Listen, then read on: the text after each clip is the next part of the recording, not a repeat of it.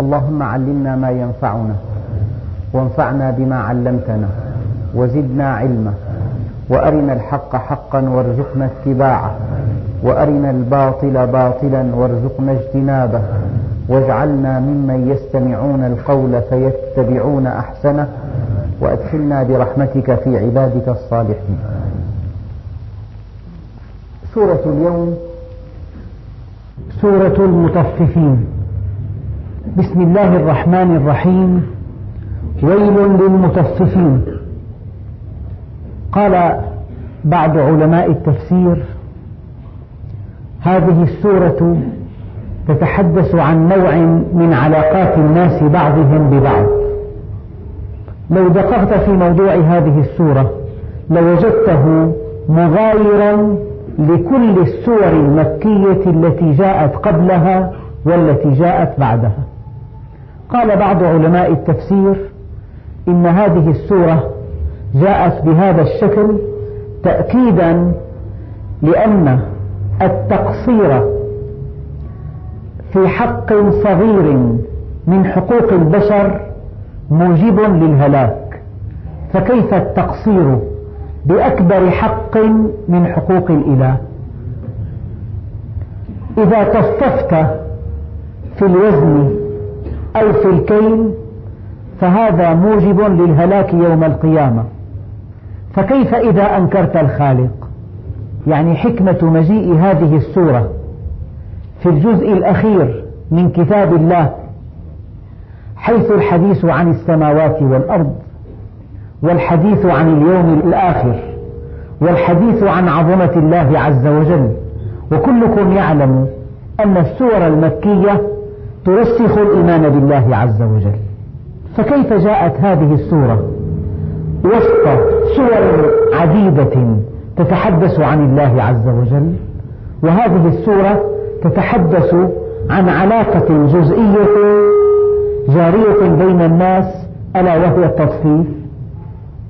قال بعض علماء التفسير إذا كان التقصير اليسير في حق إنسان يوجب الهلاك. فكيف التقصير الكبير في حق الله عز وجل؟ ما حق الإنسان عليك لا شيء. حقه أن تعطيه بضاعة بهذه القيمة. فإذا قللت من نوع البضاعة أو من وزنها أو من طولها أو من حجمها فقد قصرت في حقه ولو كان هذا التقصير طفيفا.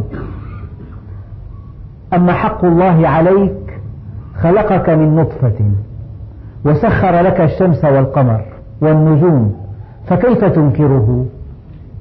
فكيف تجحد فضله؟ فكيف تعصي أمره؟ فكيف لا تنتظر حسابه؟ مفارقة حادة. إذا قصرت تقصيرا يسيرا في حق إنسان فهذا موجب للهلاك. فكيف إذا قصرت بحق الله الذي خلقك ولم تك شيئا. هذا موجب للشقاء الأبدي. ربنا سبحانه وتعالى يقول ويل للمطففين.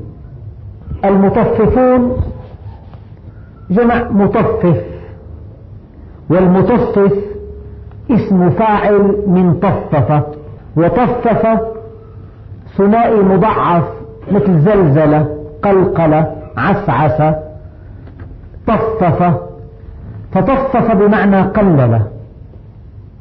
والشيء الطفيف الشيء القليل.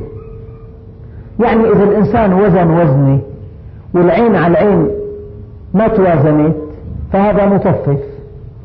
ومن الذي يذهب العدالة أو يجرحها تطفيف بتمرة. إذا كان بعد كيلو تمر وكان الوزن أقل من الوزن الصحيح بتمرة واحدة فهذا مما يجرح العدالة. فالتطفيف له أمثلة كثيرة ولا سيما في عصرنا. بعض الأمثلة التي نعاينها هذه سورة من كتاب الله ويل للمطففين.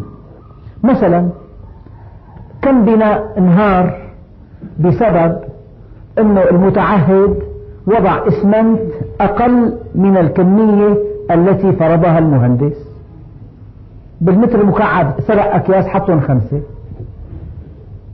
بعد فترة انهار البناء. إذا مات 30 40 واحد وإذا كان كل بيت حقه مليون طفل لا شيء. هذا الشيء الكبير برقبة من؟ بالمطفف. فالتصفيف بالإسمنت. وفي تصفيف بالحديد كمان. وفي تصفيف بنوع الإسمنت بيكون إسمنت ماضي على وقته فترة طويلة ما عاد له مفعول ببيعه بنفس السعر. في عنا تصفيف عدد وفي تصفيف نوع. هذا النوع ليس بهذا السعر هذا تصفيف أحيانا الذين يشترون من الفلاحين بعض الحاجات بيشتريه مثلا بوضع ببيعه بوضع.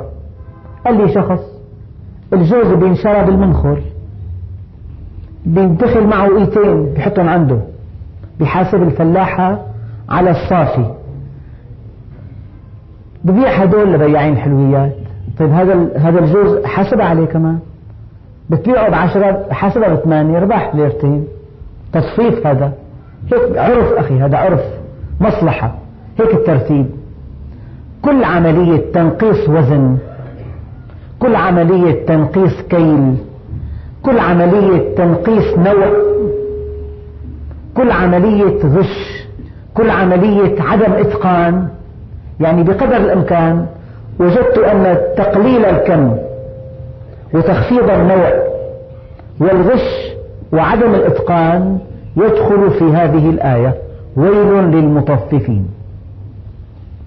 أحيانا يلي بيصلح بيوفر جزء من الوقت بسبب كارثة لأصحاب هذه السيارة حتى ما يضبط الأمر قبل أن يسلم هذه السيارة لأصحابها بسبب حادث كبير بموتوا فيه خمسة. هذا مطفف. لا يحاسب على هذا التقصير يحاسب على موت هؤلاء الخمسة بسبب التقصير. ويل للمطففين. وفر وقت. قاعد مرتاح عنده ضيف قال له للصانع شد البراغي. ركبه اجى زبون قبل بوقت قال له جاهز ياخذها هذا مطفف. أحيانا بيوفر جهده. كمان مطفف. أحيانا هالطبيب مثلا بيعطيه إبرة ماء مقطر. هالمريض يقع تحت الوهم إنه انتعش بهالإبرة. لك والله ما كنت هيك. شعرت بنشاط. إبرة ماء مقطر, مقطر لا قيمة لها. هذا تصفيف يعني أحد أنواع السرقة. أحيانا محامي جازم بأن هذه الدعوة خاسرة. جازم لأن كل القوانين والاجتهادات وآراء محكمة النقض ضد هذه القضية. ومع ذلك يقبل تسلم هذه الدعوة على نية أن يأخذ أجر إلى أن ينفضح الأمر بده خمسة سنوات.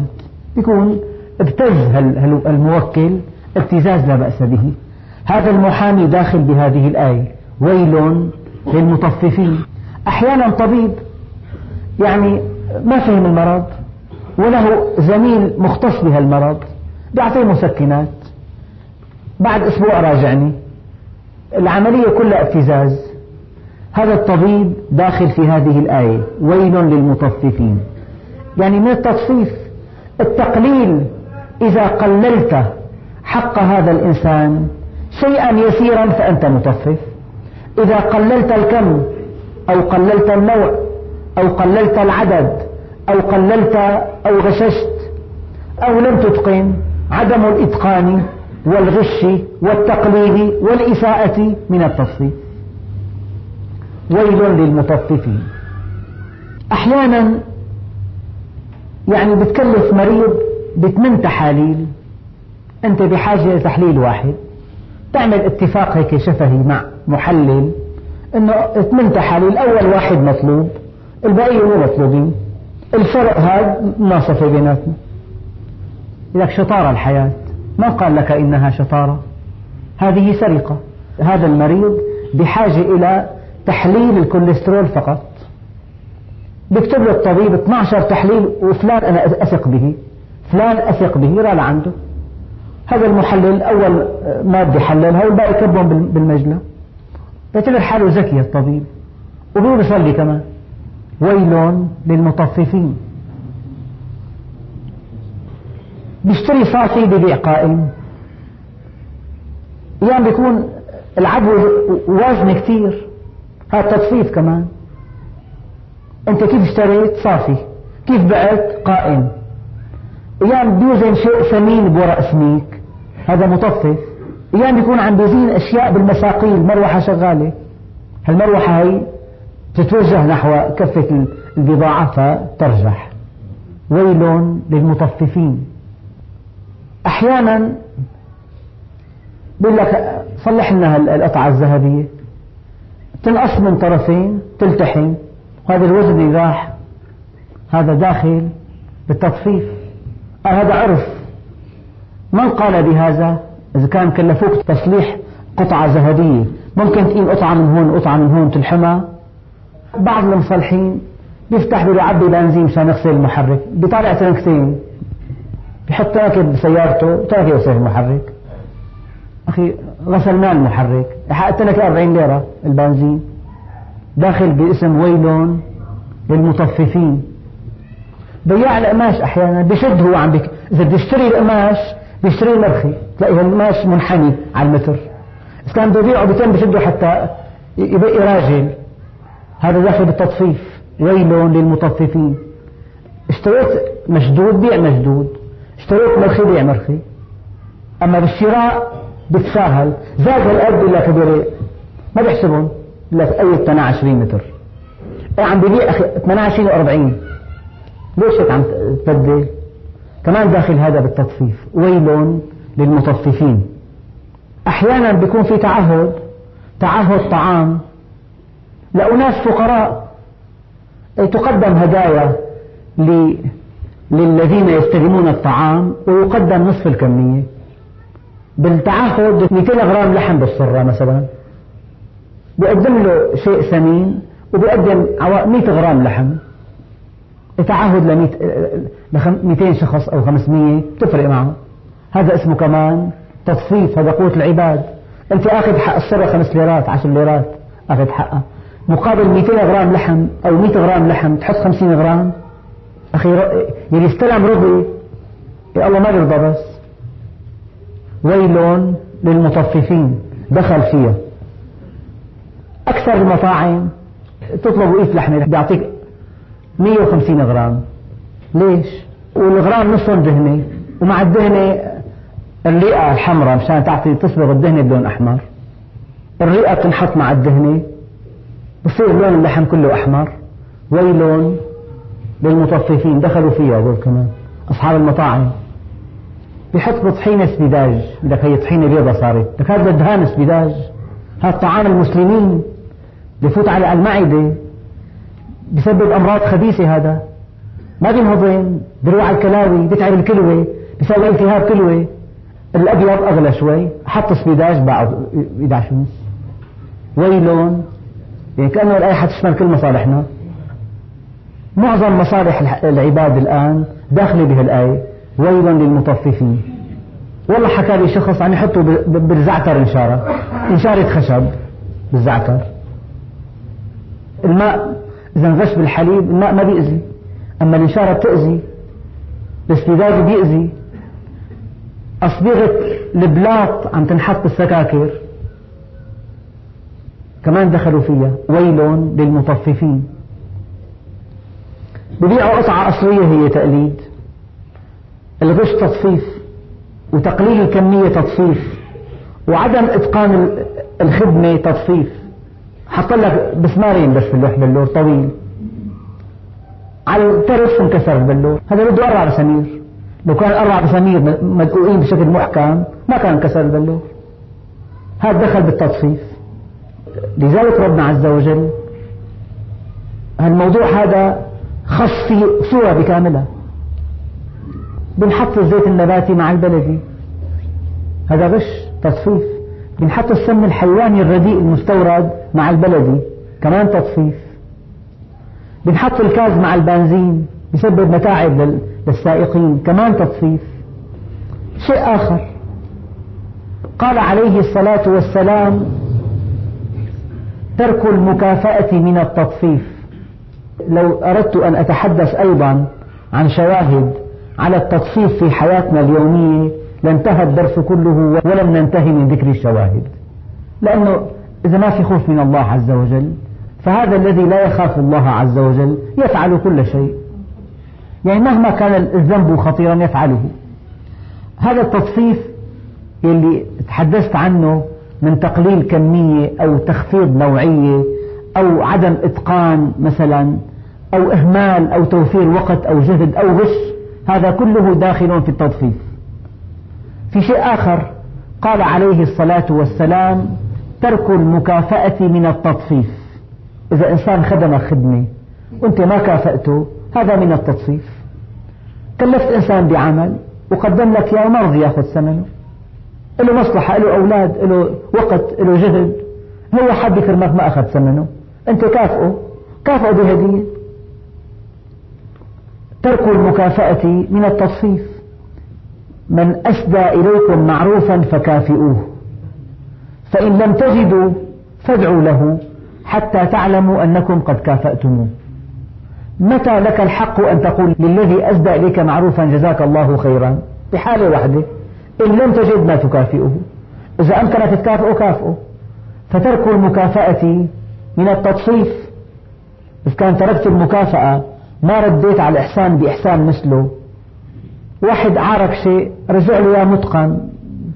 في أشخاص بيزيدوا يعني. كتاب استعاره بجلده ولو بجلد نايلة ولو بجلد زرقاء رجعوا للبيت مجلد. شجعك على العمل الصالح. هذا الذي يمنع الخير هو الذي يسيء لصانع الخير. إذا أسأت لصانع الخير فقد منعت الخير. وترك المكافأة من التطفيف كما قال عليه الصلاة والسلام. في تطفيف معنوي كمان داخل بالآية. الابن جاب لزوجته غسالة. الأم أقامت النكير عليه. ليش؟ ما بتستاهل. صبية قدرانة تشتغل. عم تعود على الكسل. جاب الصهر لبنتها غسالة. الله يرضى على فلان. الله يرضى عليه أكرم لنا بنتنا هيك؟ ها؟ ليش التفرقة بالمعاملة؟ أكثر شيء يقع فيه النساء. بنتها بتدللها إذا كان نامت متأخرة معلش أما إذا كان عندها كلمة بالبيت وكان واجع راسها ونامت بتقيم قيامتها. هي كسلانة هي عم تتمرض ما فيها شيء مثل القردة تقول له لزوجها. ليش الكلام هذا؟ إذا عندك صانع بتعامله معاملة قاسية إذا أبنك بتخاف عليه من الهوى ليش؟ هي, هي تطفيف كمان. عم تنقصوا حقه. ترك المكافأة من التطفيف. في تطفيف مادي في تطفيف معنوي. في تطفيف غش في تطفيف عدم إتقان في تطفيف تنقيص وزن في تطفيف تنقيص كيل في تطفيف تخفيض مستوى نوعي. هذا كله في التطفيف ربنا عز وجل قال ويل للمطففين. أما كلمة ويل فسرها المفسرون بأنها الهلاك.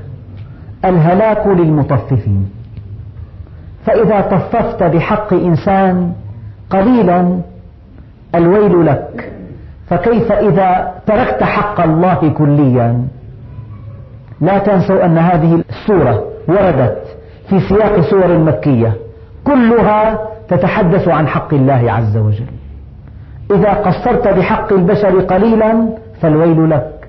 فكيف إذا تركت أو أنكرت أو جحدت حق الله كله؟ أما كلمة ويل يعني الهلاك. كما لو أن سائقا يهبط بسيارته في طريق منحدر انحدار شديد جدا وعلى اليمين واد سحيق وعلى اليسار واد سحيق وينتهي الطريق بمنعطف خطر وشعر أن المكبح قد تعطل. لا زال يمشي. قد يضرب نفسه. يقول انتهينا متنا رحنا.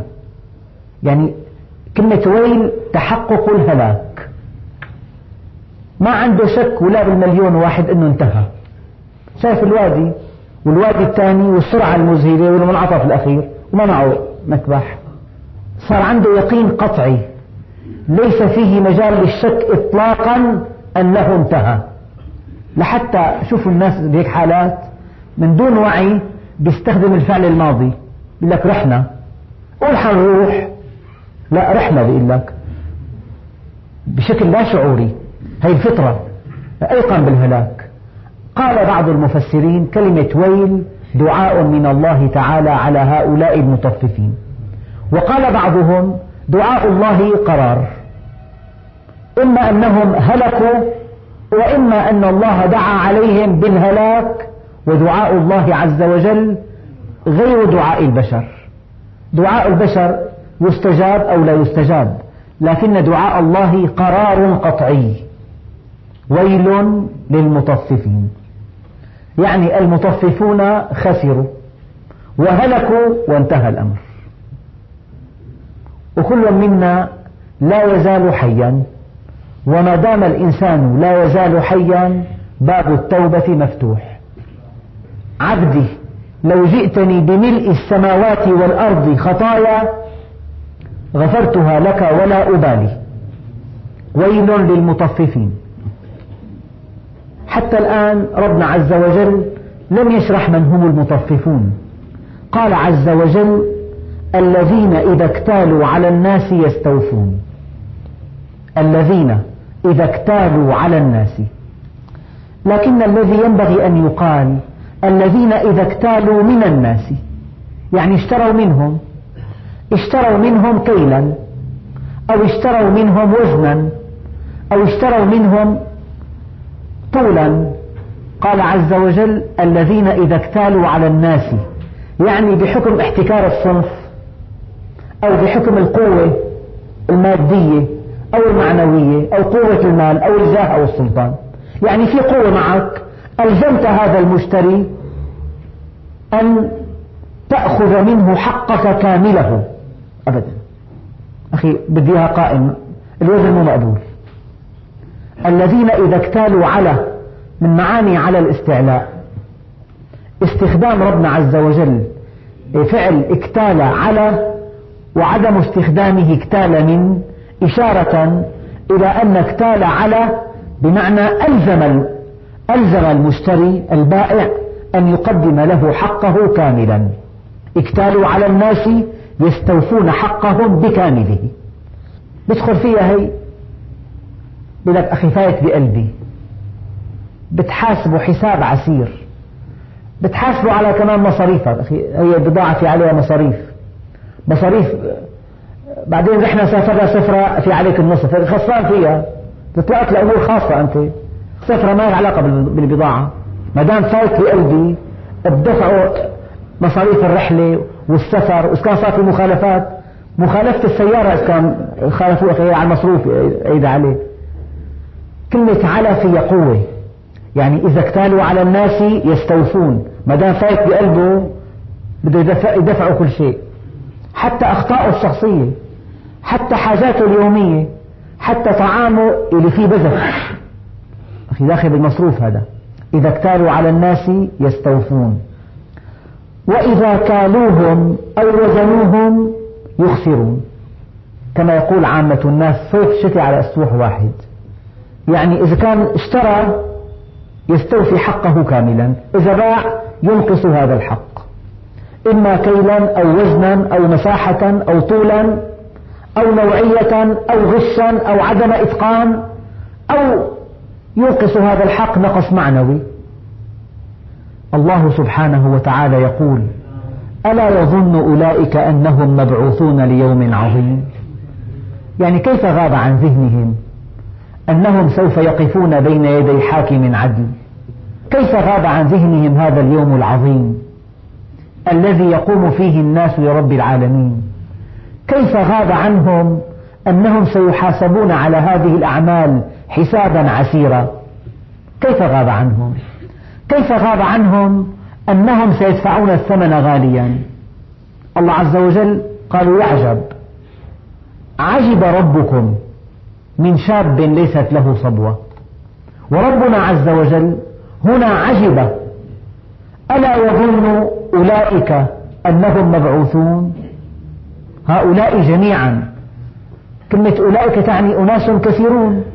حتى أن بعضهم قال إن مكة حينما بعث النبي عليه الصلاة والسلام كانت تضج بهذه الظاهرة تطفيف الوزن والكيل. ولا تنسوا أن قوم سيدنا شعيب أهلكهم الله عز وجل بهذا الذنب وحده. وأقيموا الوزن بالقسط ولا تخسروا الميزان. وأوفوا الكيل إذا كلتم. وزنوا بالقسطاس المستقيم. في مجموعة آيات غير هذه السورة تحض على الاستقامة في التعامل مع الناس.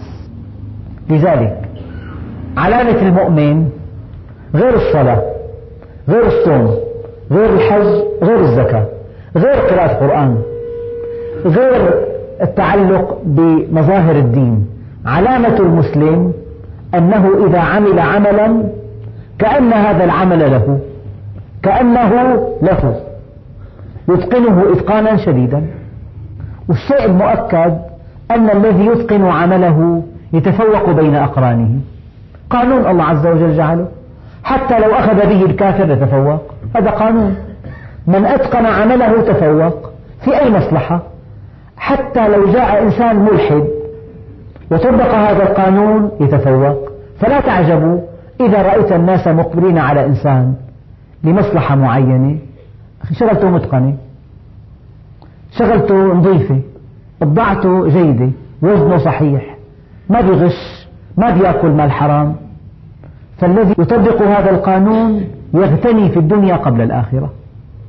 ويل للمطففين الذين إذا اكتالوا على الناس يستوفون وإذا كالوهم أو وزنوهم يخسرون. ألا يظن أولئك أنهم مبعوثون ليوم عظيم؟ يوم يقوم الناس لرب العالمين. يوم يقوم الناس لرب العالمين. يعني هذا اليوم العظيم الذي يحاسب الناس جميعا عن أعمالهم. يقومون لهذا الرب معنى هنا ربنا عز وجل يعني ذكر اسم الربوبية لأن الرب لا يظلم عباده لا يدع مظلوما ولا يدع ظالما يأخذ حق المظلوم من الظالم. يوم يقوم الناس لرب العالمين. كلا أداة ردع. كلا أي لا تفعلوا هذا. دعوا التصفيف. اتركوه فورا. والله أخ حدثني. قال لي أنا لي عمل ميكانيكي. شغلة تكلف مثلا 1500 افتح المحرك تلاقي ما في شيء. بده وصل. هي علامة الإيمان. علامة الإيمان الورع رأس الدين الورع ركعتان من ورع خير من ألف ركعة من مخلط. رأس الدين النصيحة.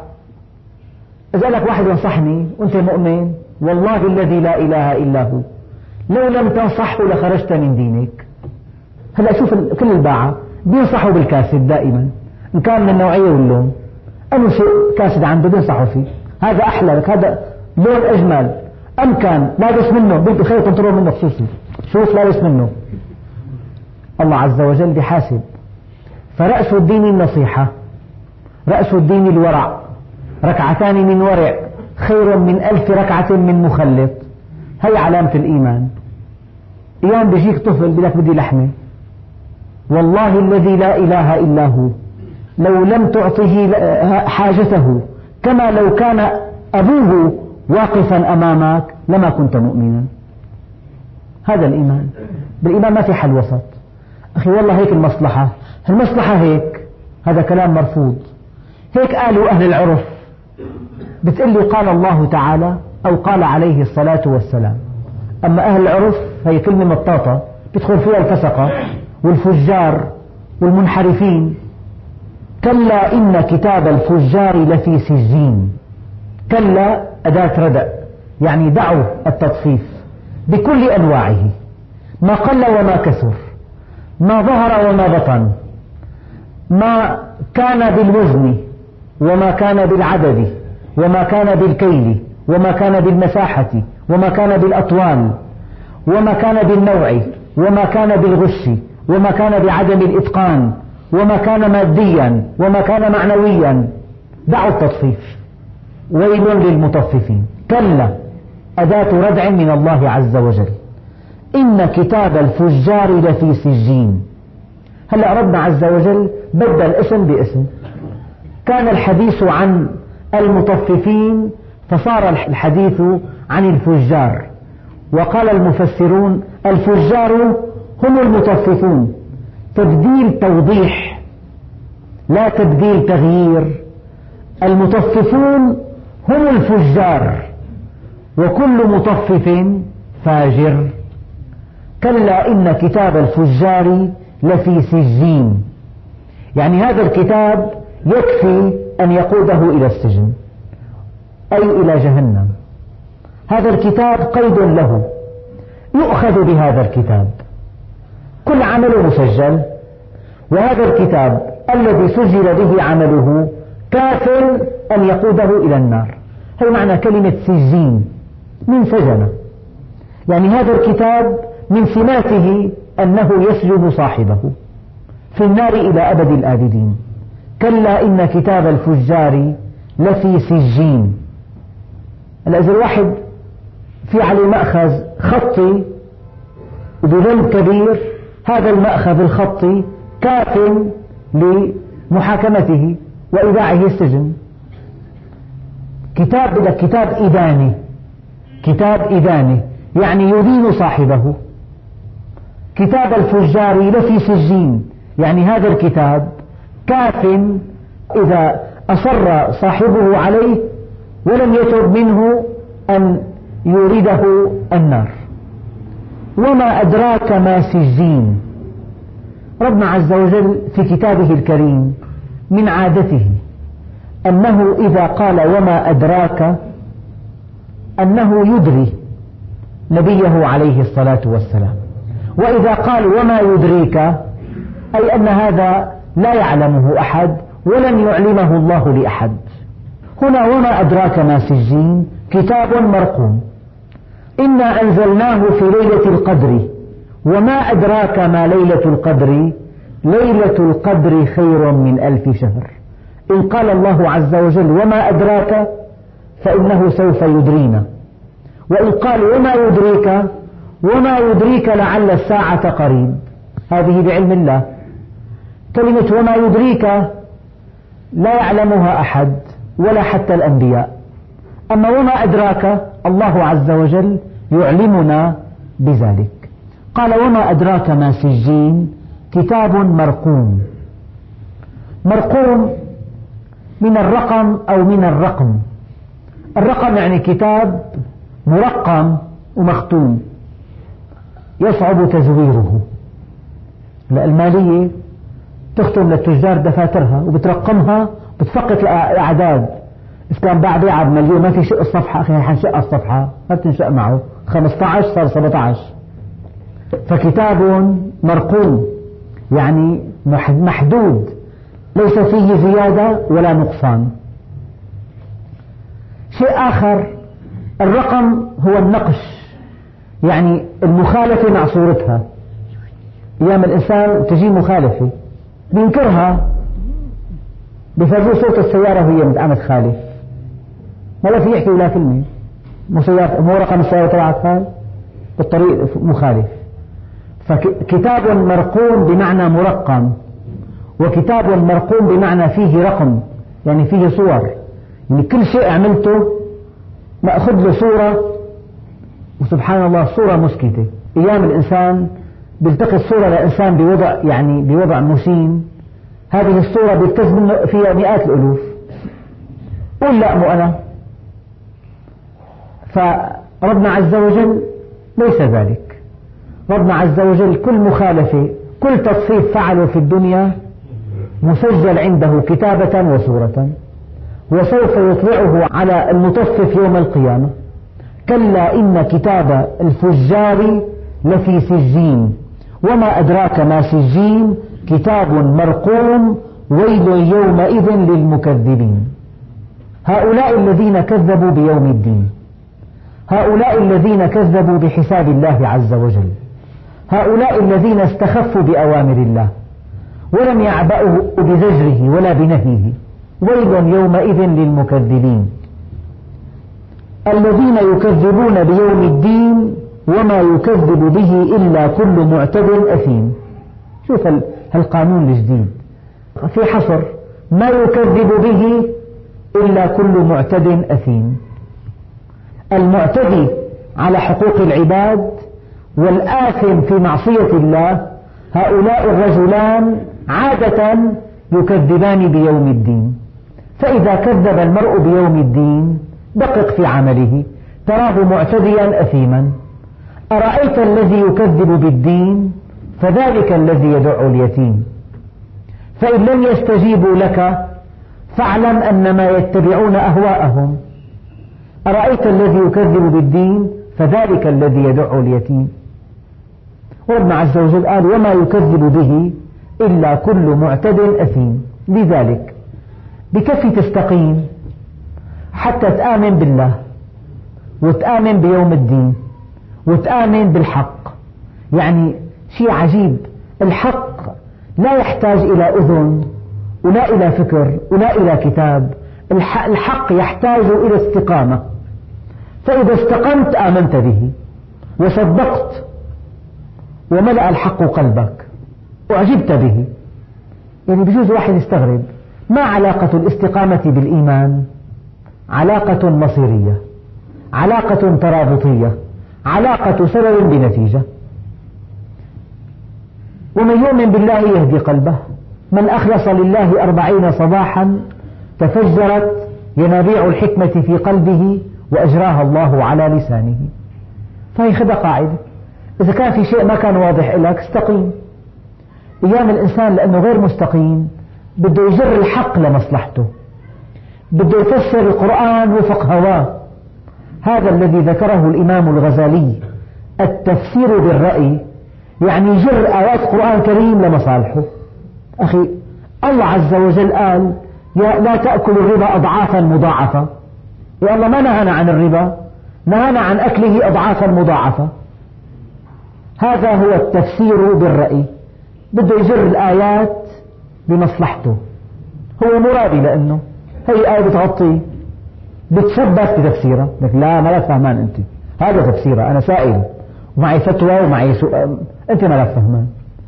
فلما الإنسان بينكر الحق أو بيرده بيكون غير مستقيم. فلو أنه استقام على أمر الله لآمن به ولقي ثماره يانعة. وما يكذب به إلا كل معتد أثيم. إذا تتلى عليه آياتنا قال أساطير الأولين. يعني آية مثل الشمس مثل القمر مثل المجرات. لك الحديث ما بيفيد إن منه. سيدنا نوح إيه، شو بدك سيدنا نوح؟ هلا زلمة مات بآلاف السنوات. قلت سيدنا نوح سيدنا يوسف إيه، قال ربي السجن أحب إلي. لا لا هذا عصر سيدنا يوسف. يعني إن حكيت له بالتاريخ بيرفضه وإن حكيت له بالآيات بيرفضها لأنه معتدي أثيم. إذا تتلى عليه آياتنا قال أساطير الأولين بده شيء جديد. بده كمبيوتر بده بده مشروع تجاري ناجح بده دخل كبير بده سيارة فارهة بده فيلا بمصيف بده مكان مرموق مركز مرموق بده حياة آه، ناعمة بده مباغج بده. فشو سيدنا نوح؟ شو بده سيدنا نوح؟ سيدنا آه، مثلا إبراهيم. هي الأساس ما, ما لقيمة عنده. لا هذه القصص ولا هذه الآيات. أخي الحوت وزنه 130 طن. شو بدنا فيه؟ هذا يدل على عظمة الله عز وجل. الأرض سرعتها بالثانية 30 كيلومتر. يعني بالساعة 108 آلاف كيلومتر. وما يكذب به إلا كل معتد أثيم. إذا تتلى عليه آياتنا قال أساطير الأولين. علامة المؤمن تراه مأخوذا بآيات الله. علامة المؤمن هذه الآيات الكونية ملء سمعه وبصره. علامة المنافق أو الكافر لا يعبأ بها. يقول لك شوف الجامبو. لك هي وزنها 350 طن. تحمل لها 600 راكب حقها 300 مليون دولار.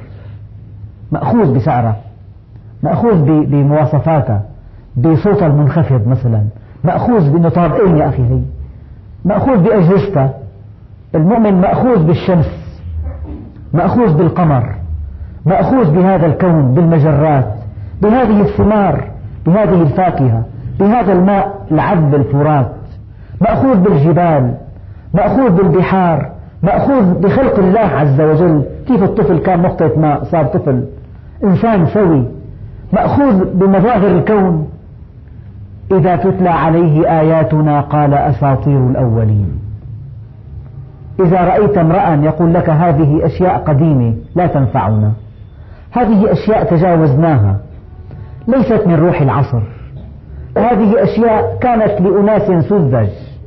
حينما كانت البشرية في بدايتها في طفولتها أخذت بها. أما الآن عصر العلم يا أخي.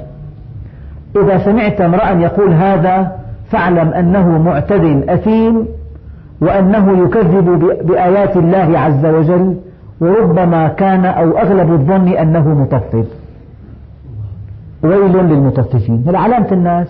بده مال من أي طريق؟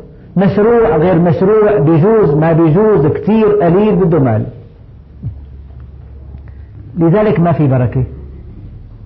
لذلك أمراض كثيرة. لذلك مرض واحد بيستهلك جني عمر.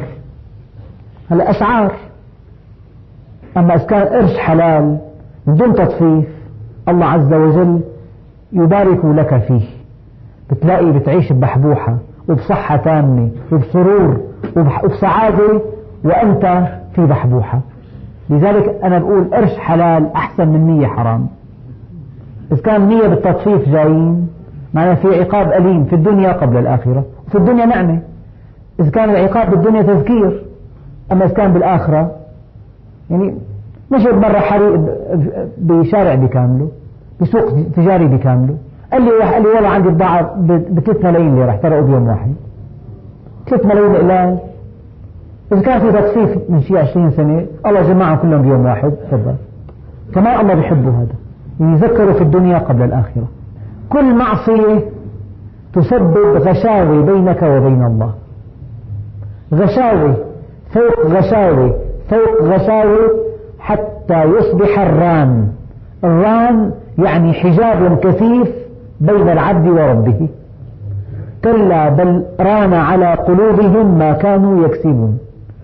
هذا الكسب الحرام هذا التطفيف هذا الغش في البيع والشراء هذا النقص في المكيال هذا النقص في الميزان هذا النقص في الكيال هذا النقص في المساحة.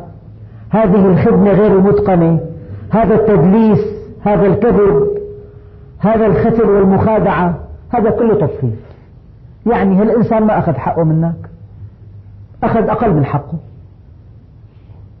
وما بعتقد ما في مصلحة بالأرض إلا ولها علاقة به الآية. ما في مصلحة بالأرض. كلا بل ران على قلوبهم ما كانوا يكسبون.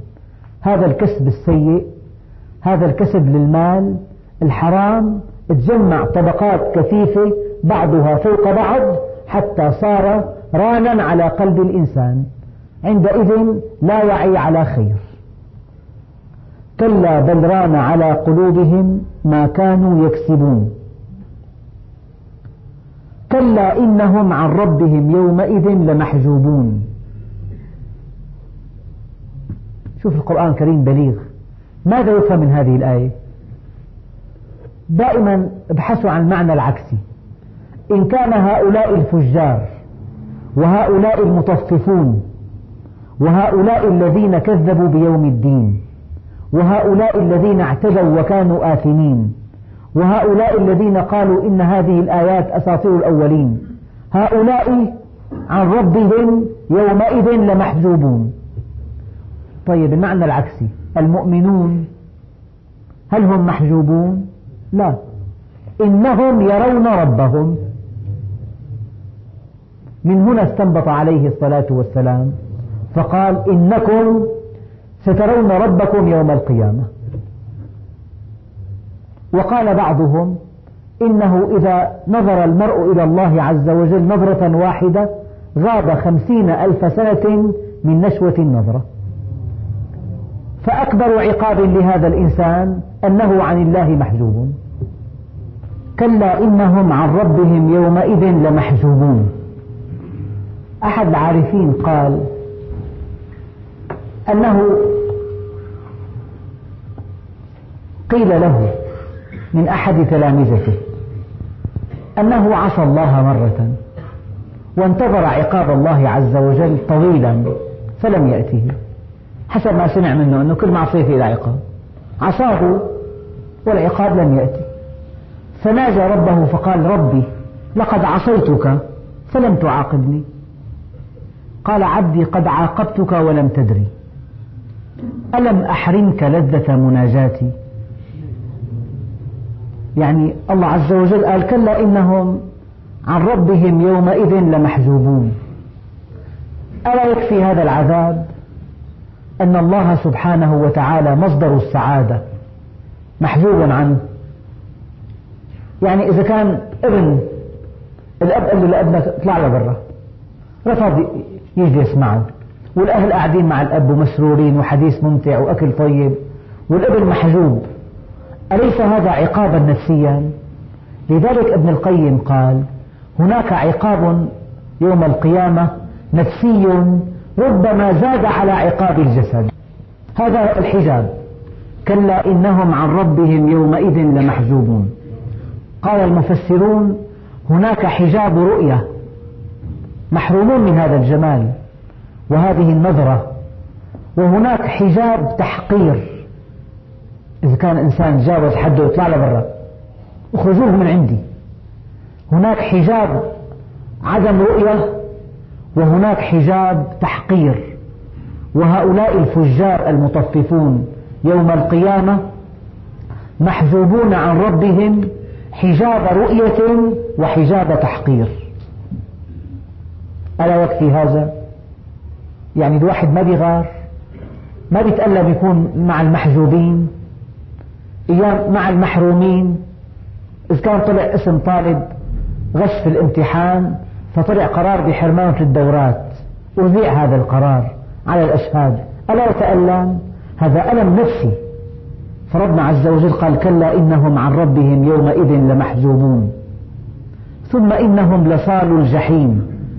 ثم يقال هذا الذي كنتم به تكذبون. هذا يوم الدين يوم القيامة يوم الفصل يوم يقوم الناس لرب العالمين. كل إنسان يأخذ حقه كاملا ويعطى حقه كاملا. فربنا عز وجل يعني السورة هي والله الذي لا إله إلا هو تقطع الظهر وتقسم الظهر وما في مصلحة من مصالح الأرض إلا وداخلة في هذه السورة. والمطفف إذا كان التطفيف هذا عقابه فكيف التقصير بحق الله عز وجل؟